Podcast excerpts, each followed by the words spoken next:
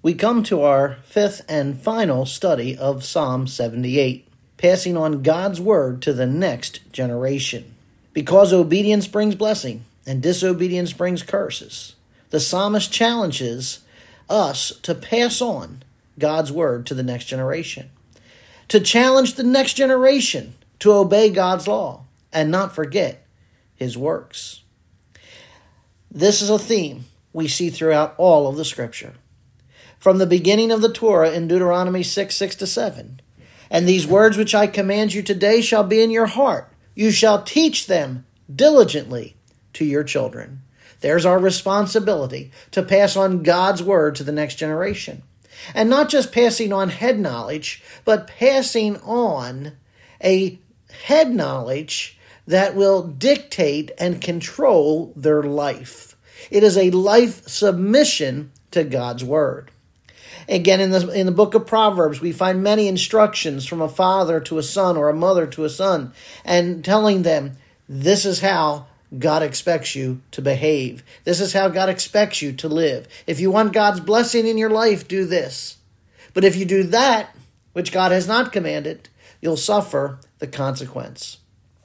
And of course, in Ephesians 6 and verse 4, we see there's a responsibility to bring up the next generation in the nurture and admonition of the Lord. Now, obviously, all of this circles around that great promise of Proverbs train up a child in the way they should go, and when they are old, they will not depart from it. And we've pointed out several things, and let's just recap some of those. First of all, there's a responsibility to train. Now, this is written specifically to parents, but it can be applied to anyone in a position of spiritual maturity who is mentoring someone in their care. So, you know, perhaps you don't have a physical son or daughter in which you're training, but you have a spiritual son or daughter. Or maybe you're a grandparent with a grandchild, or an aunt or an uncle with a niece or a nephew. But you're in that position of influence, of mentorship. A responsibility to train them.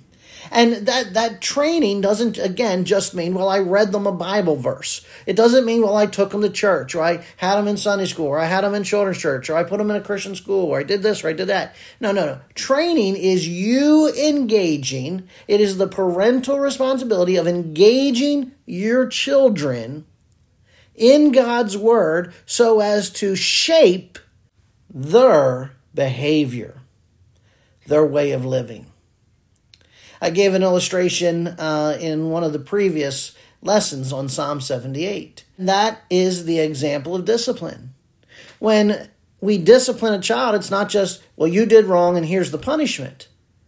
Part of training involves discipline, and that discipline is sitting that child down and explaining from God's word why what they've done is wrong. You know, again, when we think of discipline, uh, God disciplines those he loves. Why? Because the principle throughout Scripture is a loving father, a loving parent, a loving mother disciplines their child, trains their child. And again, that training, that disciplining can be punishing them, uh, instructing them when they've done wrong, but it also should be disciplining or instructing them before they do wrong. Thus says the Lord, don't do this, and here's why. Here's the consequences. Now, we train up a child. When do they stop being a child? Well, really, never. So long as you draw breath and you're the parent, they're the child.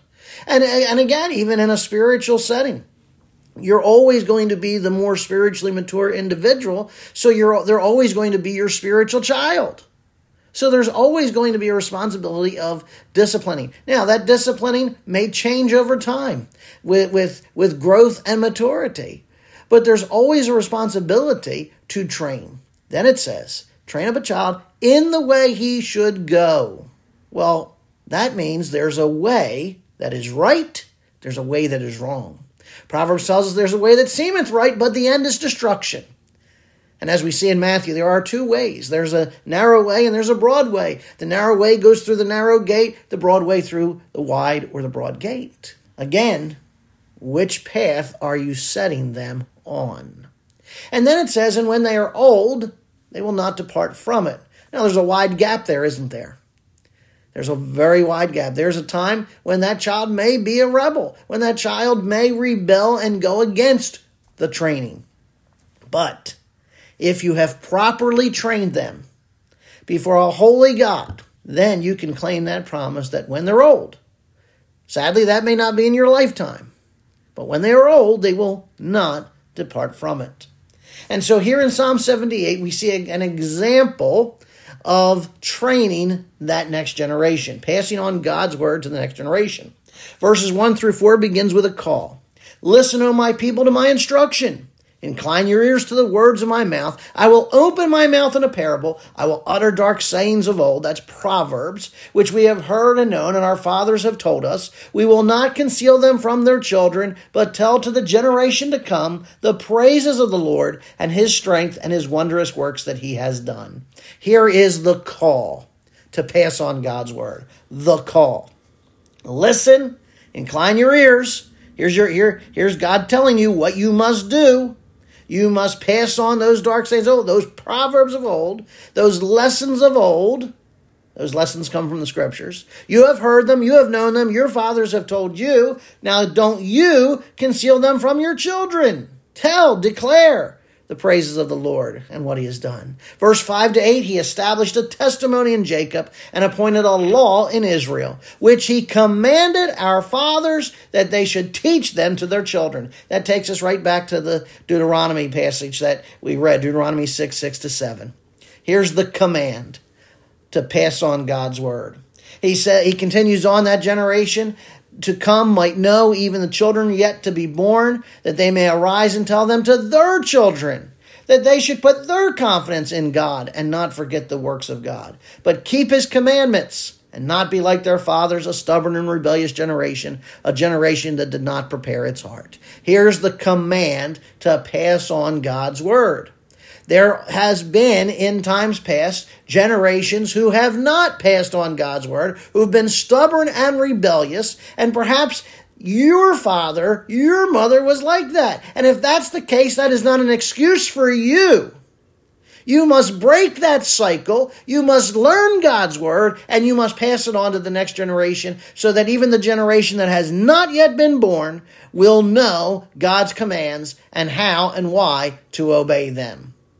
This is a command. This is a thus says the Lord. We cannot falter. We cannot fail in this command.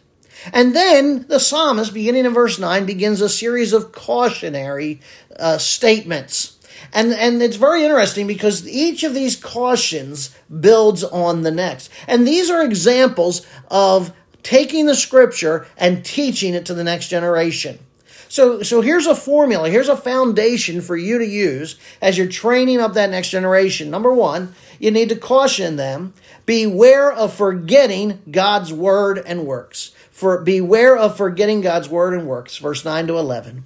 The sons of Ephraim were archers equipped with bows, yet they turned back in the day of battle. They did not keep the covenant of God. They refused to walk in his law. They forgot his deeds and miracles that he had shown them. They forgot God's word and works. Caution 2, verse 12 to 20. Beware of testing God's word and works. So don't forget God's word and works now. Don't test God's word and works.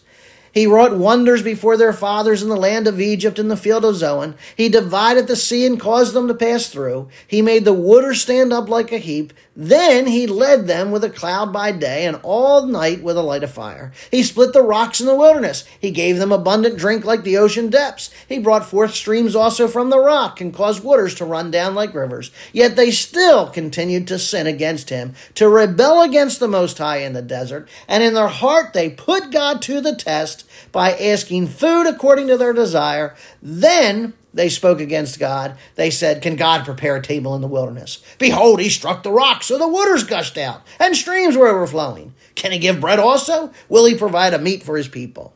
And here they tested God's word and work. Now, why did they test? Because they forgot. We have a third caution in verses 21 to 33. Beware of doubting God's word and works. Beware of doubting God's word and works. Therefore the Lord heard and was full of wrath. A fire was kindled against Jacob. Anger also mounted against Israel, because they did not believe in God and did not trust in his salvation. Yet he commanded the clouds above and opened the doors of heaven. He rained down manna upon them to eat and gave them food from heaven. Man did eat the bread of angels. He sent them food in abundance. He caused the east wind to blow in the heavens, and by his power he directed the south wind when he rained meat upon them like the dust, even winged fowls like the sands of the sea. Then he let them fall in the midst of their camp, round about their dwellings. So they ate and were filled, and their desire he gave to them.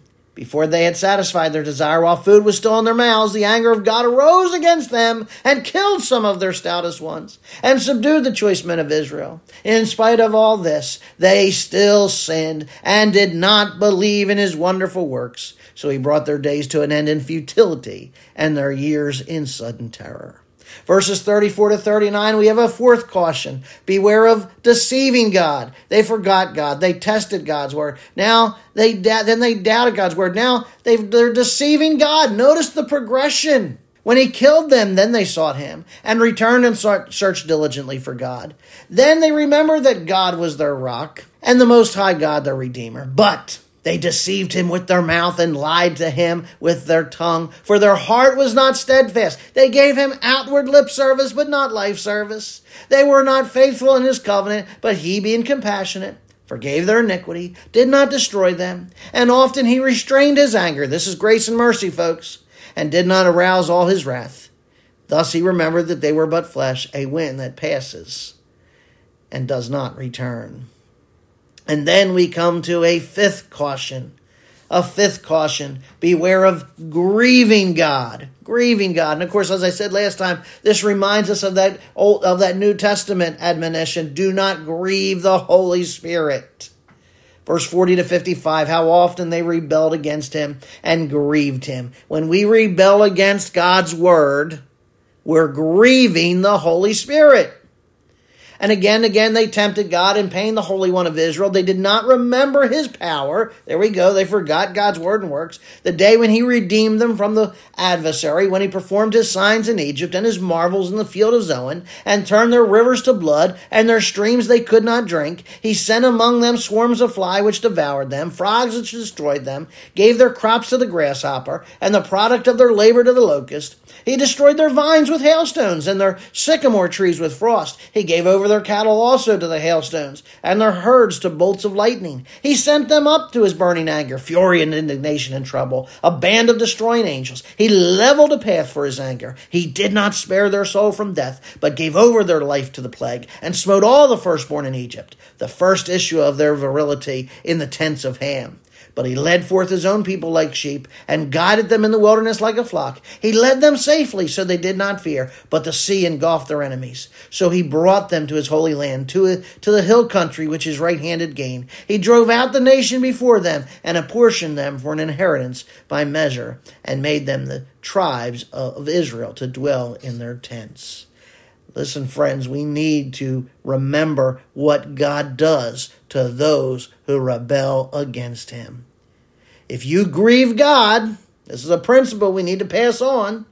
You rebel against God, you forget His word, you doubt His word, you test God, you're going to grieve Him. There's going to be a consequence of plague. Then there is a fifth caution in verses 56 to 64 beware of provoking God. Yet they tempted and rebelled against the Most High God and did not keep his testimonies, but turned back and acted treacherously like their fathers. They turned aside like a treacherous bow, for they provoked him with their high places and aroused his jealousy with their graven images. When God heard, he was filled with wrath and greatly abhorred Israel so that he abandoned the dwelling place at Shiloh, the tent which he had pitched among them, and gave up his strength to captivity and his glory into the hand of adver- adversary. He also delivered his people to the sword and was filled with wrath as his inheritance. Fire devoured his young men. His virgins had no wedding songs. His priests fell by the sword, and his widows could not weep. Beware of provoking God. Listen, look, look at the pattern there. It begins with forgetting God's word. This is the consequence here, folks. If we do not train up our children in the way they should go, They're not just going to forget God's word, they're going to test God's word, they're going to doubt God's word, they're going to deceive God, they're going to grieve God, and then they're going to provoke God. And be not deceived, what a man sows, that will he reap, Galatians 6 7 says. If we provoke God, there is a sure punishment to be felt, to experience. In verse 65 to 66, now we come to our sixth and final caution. Then the Lord awoke as if from sleep. Like a warrior overcome by wine, he drove his adversaries backwards. He put them in an everlasting reproach. Here's the last caution beware of God's judgment. Folks, God is righteous. He is sovereign. In his sovereignty, he used the pagan nations as a rod of judgment against Israel. Israel as a nation forsook God. God raised up nations against them. God sent plagues against them. God did whatever was necessary to punish his people because he loved them. Now, you might not think that's love, but if you truly love someone, you do what is best for them, even if it re- even if it results in harsh and difficult consequences, because you want to keep them from going down the path of destruction.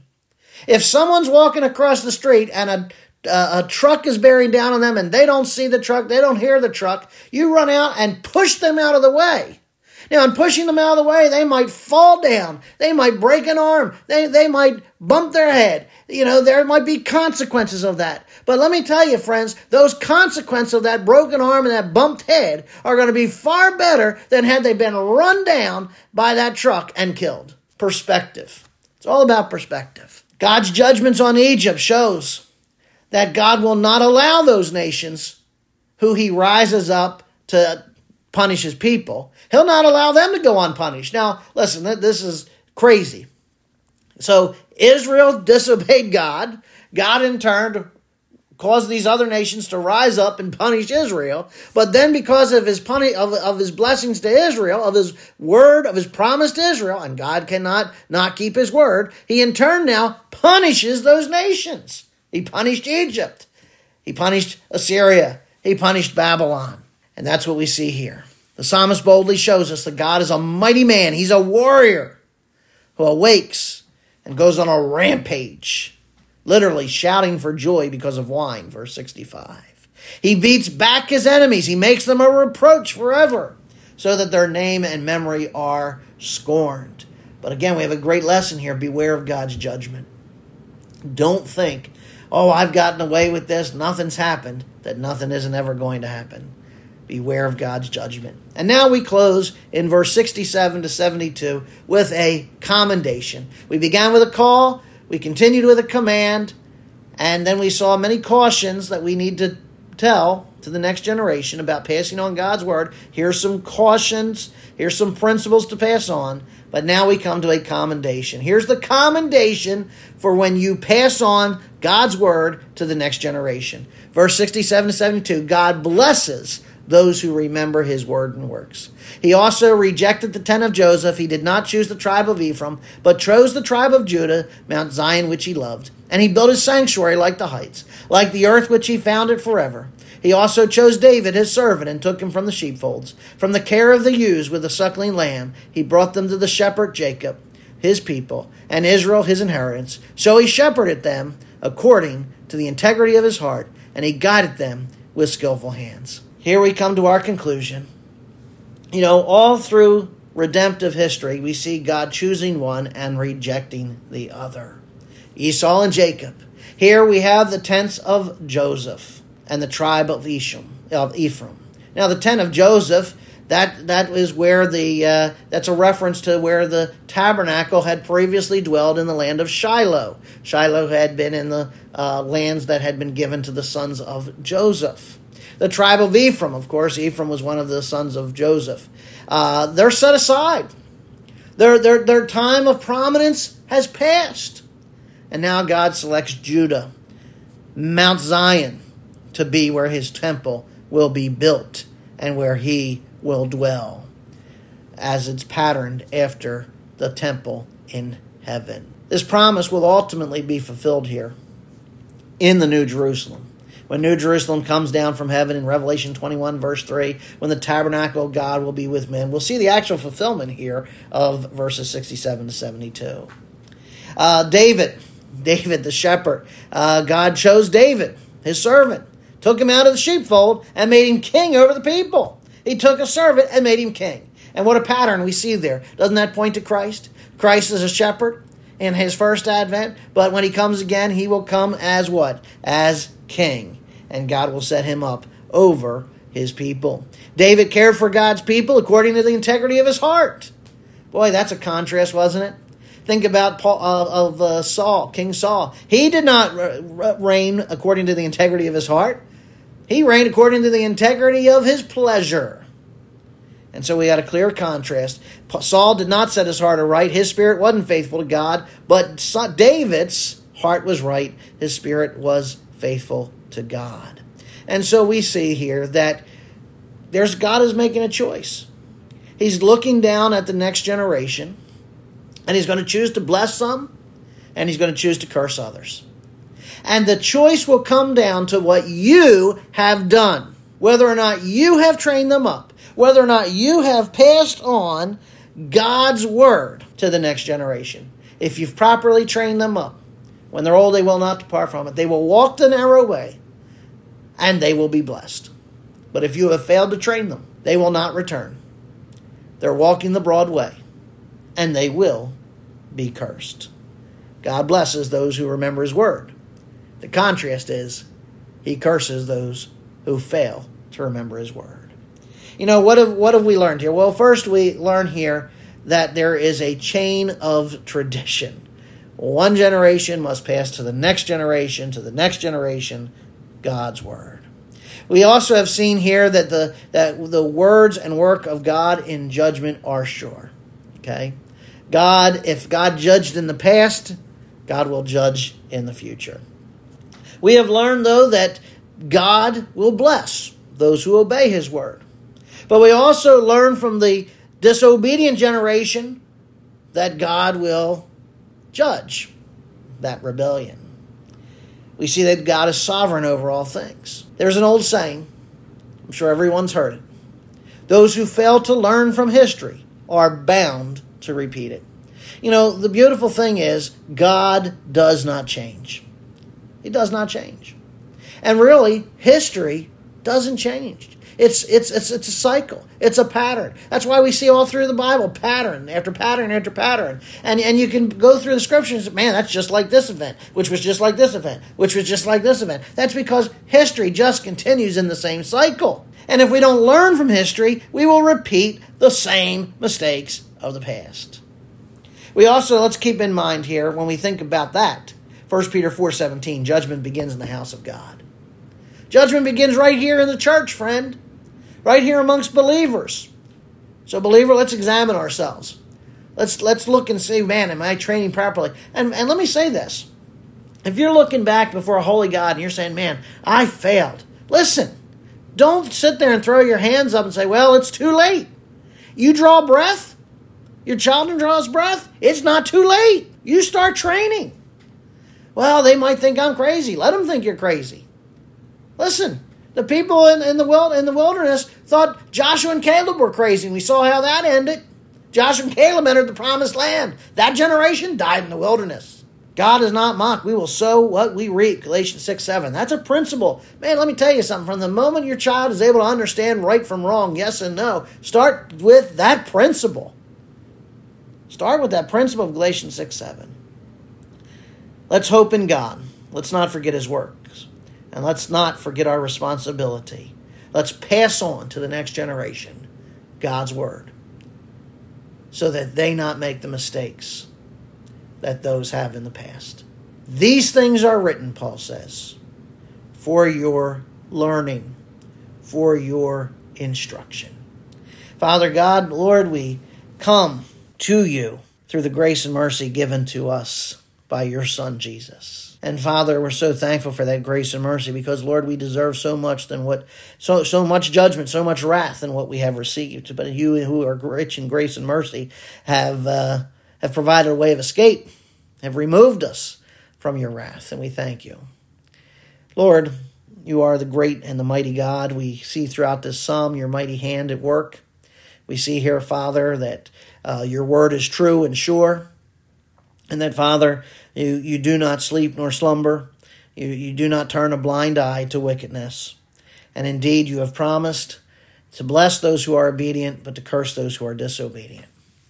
And Father, when we begin to realize that responsibility that falls upon us, that our children could be cursed because of our failure to train. Oh, Father, what a great burden that should place upon our hearts. It should cause us grief, perhaps even some sleepless nights, as we cry out to you for forgiveness, but as we cry out for you for grace and for mercy. Father, we, we repent and ask your forgiveness for our failures, for our shortcomings.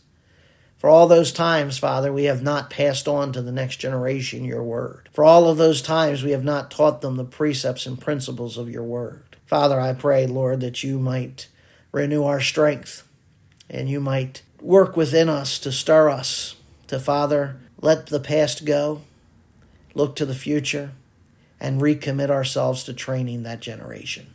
While we draw breath, Father, we have this great responsibility, this call, and this command to pass on your word. And Father, I pray that you might give us that opportunity again. We pray for the next generation. We pray that, Lord, they might hear your word, that they might know your word, and that, Father, they might come to live your word. We give you the praise, we give you the glory for that precious promise that when we train, they will, in their old days, return to that sure foundation. And for this we give you thanks and say, Amen.